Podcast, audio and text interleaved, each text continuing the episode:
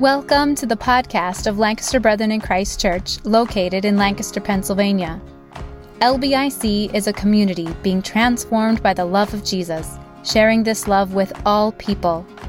We want this podcast to be an extension of our community and a connection with familiar voices. Together, we want to think about how to follow Jesus in our particular moment. So, enjoy the podcast. We're grateful to have you join us as a part of the LBIC family. We'll get to Lamentations eventually. Um, I told Jane that was like a great segue. Hopefully, Joshua will answer all the questions about this awful passage of Scripture today. That's great. Um, but I want to start off with this. This is what I want to talk about this morning. Um, this is, uh, my wife was kind enough to bring this in for me this morning because I forgot it. I don't know if this is an actual mustard seed. It says it on the, on the thing here, but it's probably for cooking and not for planting. But um, uh, we're talking about the subject of faith this morning, and you don't know how hard it is to hold this little seed. I feel like my hands are trembling just trying to hold this little seed. Um, so there you go, Jonathan. I am planting a seed in your life. Bitter? I don't know. Are they bitter? I don't even know what they taste like. So this morning, uh, uh, the, the scriptures that are given to us um, talk about faith, and uh, specifically the scripture that we'll get to here in just a moment talks about the mustard seed of, of faith. Before we get there, though, uh, the mustard seed is representative of something maybe that we all sense or feel. Um, at least I have sensed and felt this within my own life of faith um, with regularity. It has ebbs and flows. Um, but I wonder if you don't share the same experience where, uh, when it comes to uh, thinking about how we have faith, um, I feel a sense of inferiority. Um, there are times where I don't think I'm good enough. Uh, there are times when I think I don't do enough. Um, there are times when I think there's always something more I should be uh, chasing after. And this impoverished sense of, of faith, where there's always something more and always something that lies beyond us, leads to, I think, um, at least it has in my life, an impoverished sense of life. And so, as followers of Jesus, you know, one of the things that we want to mirror to the world is a, a beautiful and rich life that is made that way because of God's presence uh, with us in our life. Um, however, um, sometimes our, that, that sense of beauty isn't given quite as much or as fully as it could be because we have an impoverished sense of ourselves where we could always be more, we could always do more, we could always have more faith. Now, this isn't very different. The way this, this sense of impoverishment um, and inferior, inferiority isn't uh, very different from the world. it's the same thing that the world. Uh, shares and, and goes through as well. It's just categorically different. So in the world, we feel inferior or less than when we compare what we have or what we don't have, who we are or who we aren't, uh, what we're able to do or not do. Even our health in the world, we compare our health and, and those things to others. We could always do more or be more, or we could do more to become healthy and all those kinds of things. When we, when we treat pursuing faith uh, in the way the world treats pursuing more, um, it, it seems like faith really doesn't make a difference. It's just another way of coping with the world. Um, when we have this impoverished inferiority uh, that has crept into our understanding of faith and, and how we understand following Jesus. Um, and so, when, when we think about faith in the context of the church, and when we think about how the world reacts to, uh, or responds to, or um, embodies a sense of inferiority, we see a lot of similarities. Um, there's always more we could do, there's always more we could be, all those kinds of things. And what that leads to is not a beautiful life, not a life that is full, not a life that is full of the Spirit, not a life that's different at all. Um, it's. It, the experience is the same. The categories are, are simply different, but the experience is shared. And so, uh, inside the church and outside the church, I think this leads to people who are just tired. Um, Whether we're in the church or not, we're, we're tired of chasing. We're tired of feeling like we're not enough. There's more that we could do, all those kinds of things. And, and this sense of inferiority, then, and poverty, we bring to the reading of Scripture. Uh, so, the, the way that we associate in, in our lives, then, we read the, the Scriptures through that kind of lens. And specifically, we read this mustard seed uh, scripture through that lens. And so I want to just take verses 5 and 6 first in Luke chapter 17 and help us think about how we understand this concept called faith. What exactly does faith mean? What does it mean to have faith? Um, so uh, read along with me verses 5 and 6 in Luke chapter 17. The apostle said to the Lord, Lord, increase our faith. And this is how Jesus replied If you had faith as small as a mustard seed, you could say to this mulberry tree, Be uprooted and planted into the sea, and it would obey you. Let's just stop there before we move on. Uh, if you're like me, the first reading, and, and sometimes uh, it's good to do multiple readings of the scripture because sometimes the, the condition of our minds lead to what I call a first reading. And so my first reading of this says, man, Jesus is a really snarky and impatient teacher. Like, guys, if you only had this much faith, then you could do uh, this extraordinary thing. You could move trees, you could move mountains. Um, this kind of thought process leaks into our worship songs, right? Mighty to save, Savior, you can move the mountains. If we only had as much faith as Jesus did, then we can move the mountains. Uh, Jeremy put up this picture. I thought this was kind of funny. Uh, the person in front of me pulling off of Route 30 had this picture on their uh, back of their car. You can't read it, it says faith can move mountains. I thought, well, I must be on an okay track for this Sunday. Um, but the idea is that if I have enough faith, then I'm going to be able to do like Jesus did and move mountains. Um, we think that we hear Jesus in, in his response here and I don't think I'm the only one, but I think the response that we hear and the tone that we hear of Jesus says something to the, the effect that they don't even have the faith of a tiny little mustard seed. We're left with this impression if only they had this little bit of faith, then then they could do miraculous things. Then trees and mountains would move at their bidding. All they needed to do, or all that you need to do, is work that faith muscle a little bit more, get stronger in faith, have more faith, and then you can do whatever it is that you're setting out to do. What I want us to notice here is that the sense, there's a sense of inferiority, that we're not good enough, we're less than, we don't have enough. And this sense of poverty, when it comes to understanding faith, comes from beginning with ourselves. Faith doesn't start from beginning with ourselves. Faith actually is an act that lies beyond ourselves and begins with God, and then takes that and makes it a part of ourselves. God makes God's home in us. Uh, so, when we have this sense of impoverishment, uh, it's because it comes from starting with ourselves. I don't think Jesus is telling them at all that they don't have enough faith. I think Jesus gets this mustard seed out, or he uses this mustard seed, and it's hard to get these things out. He uses this because he says, You guys are missing the point. You're missing the point. Faith is not something that you attain.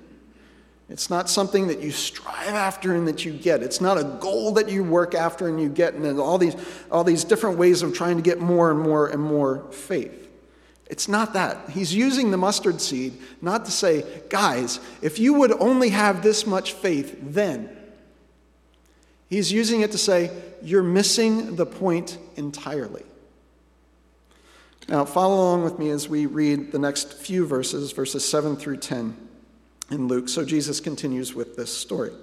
Suppose one of you had a servant plowing or looking after the sheep. Will he say to the servant when he comes in from the field, Now, come down? Have a seat, sit down, and eat. Won't he rather say, Prepare my supper, get yourself ready, and wait on me while I eat and drink? After that, you may eat and drink. Will he thank the servant because he did what he was supposed to do? So you also, when you have done everything you were told to do, should say, We are unworthy servants. We have only done our duty. So, what's Jesus getting at here? Now, remember, he's talking to these disciples who are still trying to figure out what it means to follow Jesus. They never quite grasp it. Um, I'm making the assumption, and I think the assumption is safe to, to say. Um, but I think it's challenging for the disciples not to walk around with Jesus, with this new teacher who's having an impact upon all of the people of God, um, not to walk around with a bit of pride and arrogance, like we're on the inner circle of things. He's the cool new teacher in town, he's performing cra- uh, miracles, and he's drawing crowds, and, and they think they're on the in. We see them. Uh, concerned with who's the greatest. We see them calling, trying to call down fire on people um, because they think they have positions of importance. Uh, but that's not the way of the kingdom, nor is it the way of faith. So instead of this overinflated importance, where Jesus gets out in the beginning of this, of this short parable, where he's in some sense, he's addressing the disciples and he's saying, Look, you think, you guys think that you're getting a special seat at the table. You know, come here, sit down and eat. You guys are special as opposed to everybody else that's out there. Instead, Jesus says, Look, the reward isn't the seat at the table, which is counterintuitive to, to not only them, but to all of us, right? In trying to get a seat at the table because that means something, we've attained something more. But Jesus says, look, the reward isn't that. The reward is not that. There's no reward or a special status for doing what you were supposed to do. Instead, the reward is in doing what you're supposed to do.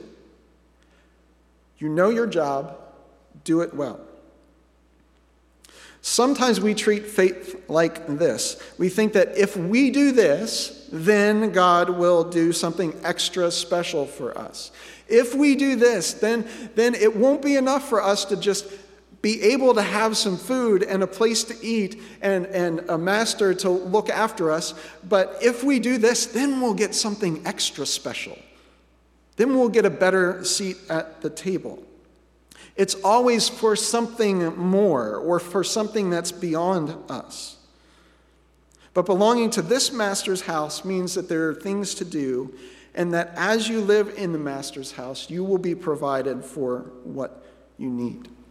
I wonder if we've made faith more complicated than it needs to be.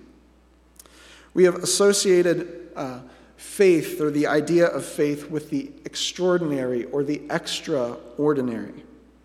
Think about different, um, different traditions of, of faith. The prosperity gospel, which comes largely from the charismatic stream, has taught us that if we have enough faith, then we'll receive material blessing. Or the same thing goes for healing within that stream, right? God doesn't want you to be sick.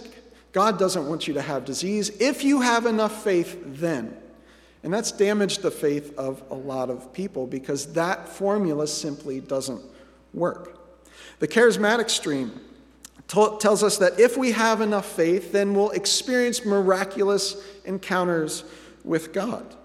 The Anabaptist stream of faith tells us that if we have enough faith, we can separate from the world. There's a part of the Catholic stream of faith focusing on mercy that tells us if we have enough faith, then we will give our lives to the poor. Now, please hear me. All of these things are good things. There is nothing wrong with material blessing. There's nothing wrong with separating ourselves from the world. There's nothing wrong with giving ourselves to the poor. There's nothing wrong with experience wonderful experiences of God. The problem is that we go about doing these things in hopes of getting uh, to the table where we're treated as something special, instead of recognizing that we're already part of a household where we're provided for. Let me say that one more time.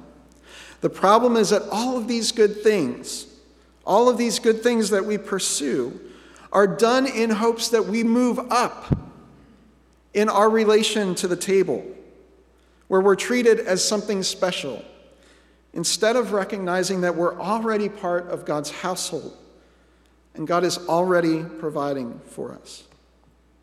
In other words, we ignore the faithfulness, or we ignore faithfulness in the ordinary in search of moments that are extraordinary.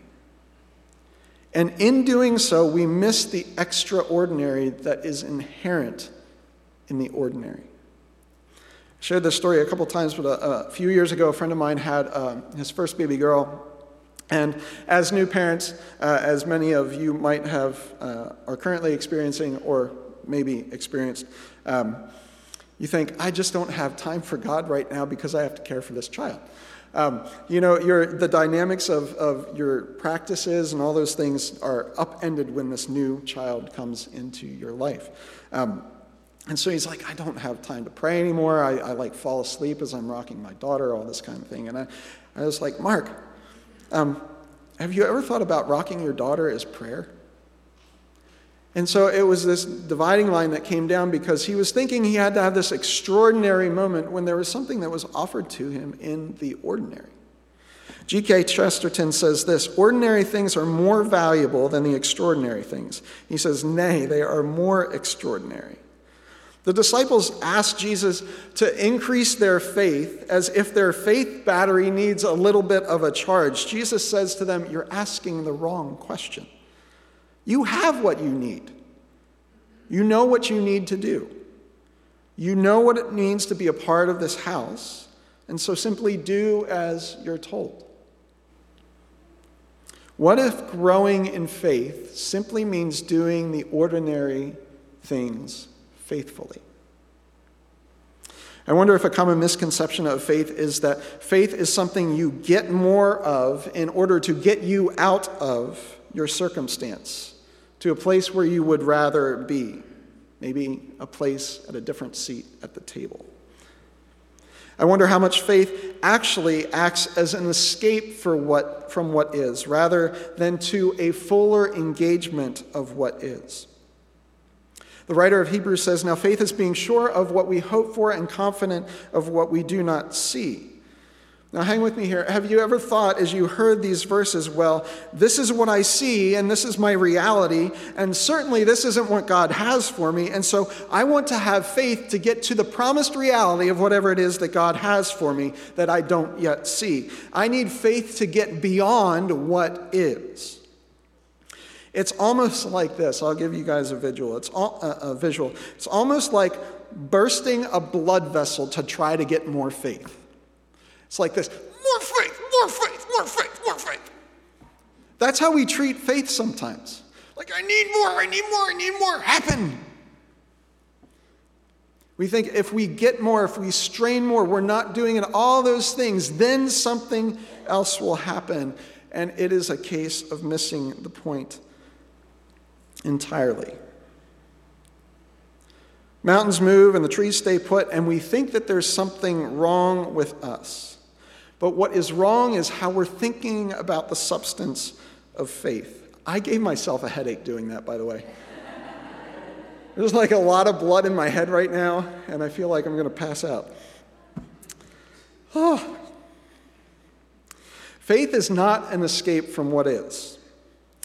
Faith is not an escape from what is. Faith, rather, is drawing from the beautiful future and the reality of God's goodness and presence, the reality of how things will be, a reunited, renewed heavens and earth, is drawing from those things, what we don't yet see but we know to be true, into what we do see. We draw from that beautiful future of what God has for us and what has come to us in Jesus. We draw from that and then we engage with what is. We don't draw from that as a way to escape from what is, we draw from that to engage with what is. So faith is not an escape, but it's an entrance more fully into what we see. It's drawing from the beauty of the kingdom of God into the here and the now. It's learning to see the presence of the kingdom of God in the present, even when that time and that presence seems dire or wrong or hard or even evil. So faith is not an escape from reality, but entering into the reality that is in front of you, trusting that God is there, welcoming God there, and becoming aware that God is, in fact, there. Now, let's get to this difficult passage in Lamentations uh, that Jane read for us earlier. I think this gives us actually a picture of what faith might look like.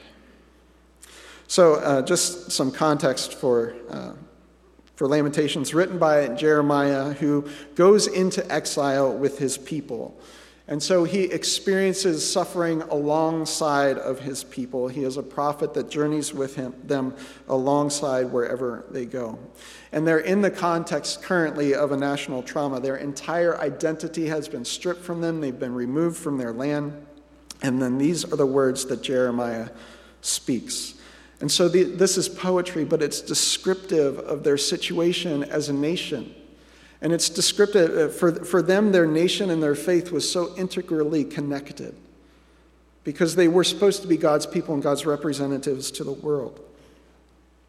This is how Jeremiah describes it. How deserted lies the city, once so full of people. How like a widow is she, who was once great among the nations. She who was queen among the provinces has now become a slave. Bitterly she weeps at night Tears are on her cheek. Among all her lovers, there's no one to comfort her. All her friends have betrayed her, they have become her enemies. After affliction and harsh labor, Judah has gone into exile. She dwells among the nations, she finds no resting place. All who pursue her have overtaken her in the midst of her distress. The roads to Zion mourn, for no one comes to her appointed festivals. All her gateways are desolate. Her priests groan, her young, men grieve, uh, young women grieve, and she's in bitter anguish. Her foes have become her masters, her enemies are at ease. The Lord has brought her grief because of her many sins. Her children have gone into exile, captive before the foe. All the splendor had departed from the daughter Zion. Her princes are like deer that find no pasture. In weakness, they have fled before the pursuer. There is nothing perhaps more faithful than lament. Lament looks at what is and names what is. Jeremiah doesn't ignore what is. In fact, this is what the false prophets do. If you read back through the book of Jeremiah, one of the reasons that they kept getting into trouble because we're, the, the prophets, their leaders, were saying, you know what? No, no, no, no, no. Everything's good. Everything's good. Peace, peace, peace. When there is and was no peace. There's nothing to worry about. That's what the prophets said. But God's prophet Jeremiah call, uh, uh, uh, names the situation for what it is. He's not sugarcoating it. He's not saying, oh, it'll be okay. He's naming it for what is. He's naming the things that have happened. This is all, if you go back through, this is all poetry. How deserted is the city once so full of people? It's because it's been completely destroyed. All the people have been removed, all the kings and upper class people have been removed. Some of the only people who remain were poor. She's like a widow. She's been abandoned. She has nobody to care for them. She weeps at night. There, there's this sorrow about the nation. After affliction and harsh labor, she's gone into exile. She dwells among the nations. She finds no resting place. There's no home for her. All of these things are descriptive. Jeremiah is naming the reality of what is. He's not trying to dodge it, he's not trying to sugarcoat it. He names the reality for what it is. Part of the work of faith, this sureness of, of what we hope for and certainty of what we don't see, is being able to name that which is wrong, wrong. It's being able to name that this is not the way things are supposed to be. Faith is not an escape into bliss, it is not uh, the opiate uh, of, of the masses, as Karl Marx said. But faith is what enables us to name evil evil and wrong wrong because we know what good is good and what right is right. You and I have vision and a vision of the future given to us in Jesus that gives us a new way in which to see the present. So faith is not escaping from the present, but it is engaging what is with what will be. Faith and the exercising of faith is engaging what is with what will be.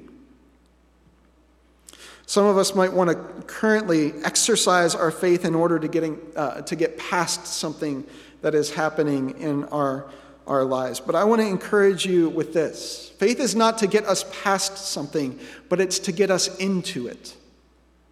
Faith is not to get us past something, but to get us into the depths of what is going on in our lives. It's getting into it with God. It's walking into it with God. It's walking through it with God. It's not getting beyond it. It's not trying to get to the other side of it, but it's realizing that God is joining you where you are, as you are, in the midst of whatever it is that you're going through, and that you're not going through it alone, but what is in front of you is actually your opportunity to be faithful to God.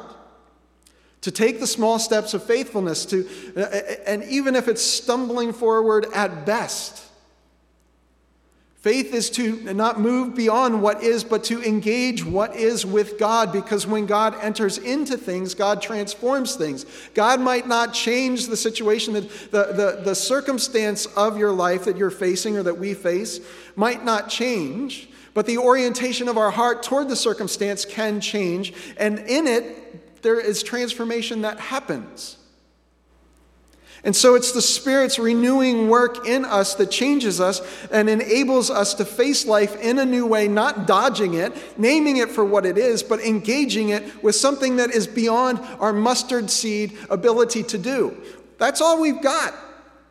I've got less than a mustard seed, right? But I want to engage this believing that God is with me. I want to engage my life, whatever it is, believing that God is with me, trusting that God is with me. And my act of faith is taking those small steps of faithfulness, trusting that God is with me, even when the circumstances say otherwise. Let me give you some examples. The nurse in a hospital lives in faith as she prays for a patient and bandages their wounds at the same. The parent continues to love and provide and nurture for a child, even when that child is at a particularly difficult stage, and maybe not treating the parent as if they even want them around. The spouse continues to be faithful and do the little things, even when the spark is gone or the space between them is in a time of friction. Employees continue to work hard and be disciplined, having a good attitude, trusting that their presence has a positive impact even on an environment that might be toxic. Adults who become parents to their parents find the patience and the perseverance that they need with their younger children as they parent their aging parents. Like all these situations, these are all life situations, all things that many of us across the board, across the spectrum here face. And we want to get past them. Why do we want to get past them? It, it's like once we get past them, then the next thing is going to be any easier. It's not. The next thing's not going to be any easier. Part of faith is acting faithfully in what is. We don't know what will be. We don't know what will be. So much of that is a mystery, but we do know that what will be is under the rule of Christ, as it's revealed to us in the Gospels. We know that Christ joins us in what is. The incarnation is a once and done historic thing, but the incarnation is also the way that God shows up in your life. We are to live incarnated lives, meaning that we embody the presence of Jesus as we go through our lives. It is not just us living our lives, not just us facing the world, but we are facing the world with the Spirit of Jesus throbbing through the, the blood in our veins. Faith is living faithfully to Jesus in whatever is in front of us because we trust that Jesus is with us as we face whatever is in front of us. Jesus is faithful to and through the cross and gives us a vision, uh, not, uh, not, not only a vision, but a strength to be faithful in where we are. Friends, sometimes uh, this concept of carrying the cross, uh, Jesus said, Take up your cross and, and, and follow me. Could that mean that we do as Jesus did and not hope for just ease, but give ourselves to obedience in the hardest of things, trusting God to be with us in the hardest of things as we face the reality of what is and what is going on in our lives. Faith is following Jesus through your one and only life as it is, not as you would have it. Right? Uh, oh, what is that? Uh, prayer. Not as I would have it. God, give me the uh, serenity prayer. God, give me the faith. Somebody quote this for me. Because this is totally ad lib, and I used to use this all the time. God, give me faith to accept the things that I cannot change, courage to change the things I can, and the wisdom to know the difference. Took a minute. Faith, friends, is small steps of faithfulness. What if you thought of faith that way? That faith was simply small steps of faithfulness. It's not a giant leap into the great unknown. It's, it's actually believing that the chasm between the great unknown has been filled and revealed to us in the person of Jesus. And faith is actually receiving that and living it out.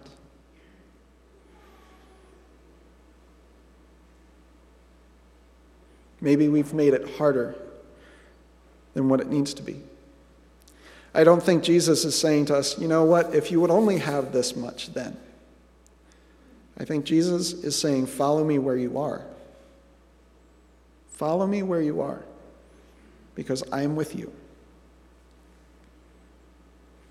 Friends, wherever you are, that's where Jesus is. And I think this encourages us to have faith and to be faithful because Jesus is with you. Amen. I want to. Uh, invite the worship team back up and um, let's prepare for communion. Servers, you may come forward. I want to give us uh, just a few moments of quiet and silence. And so, if you want to close your eyes for a minute or two, take a few deep breaths and just be attentive to what God might be saying to you this morning. If there's something that a thought, maybe, that God wants you to grasp onto, that He has for you. Let's just be attentive for a minute.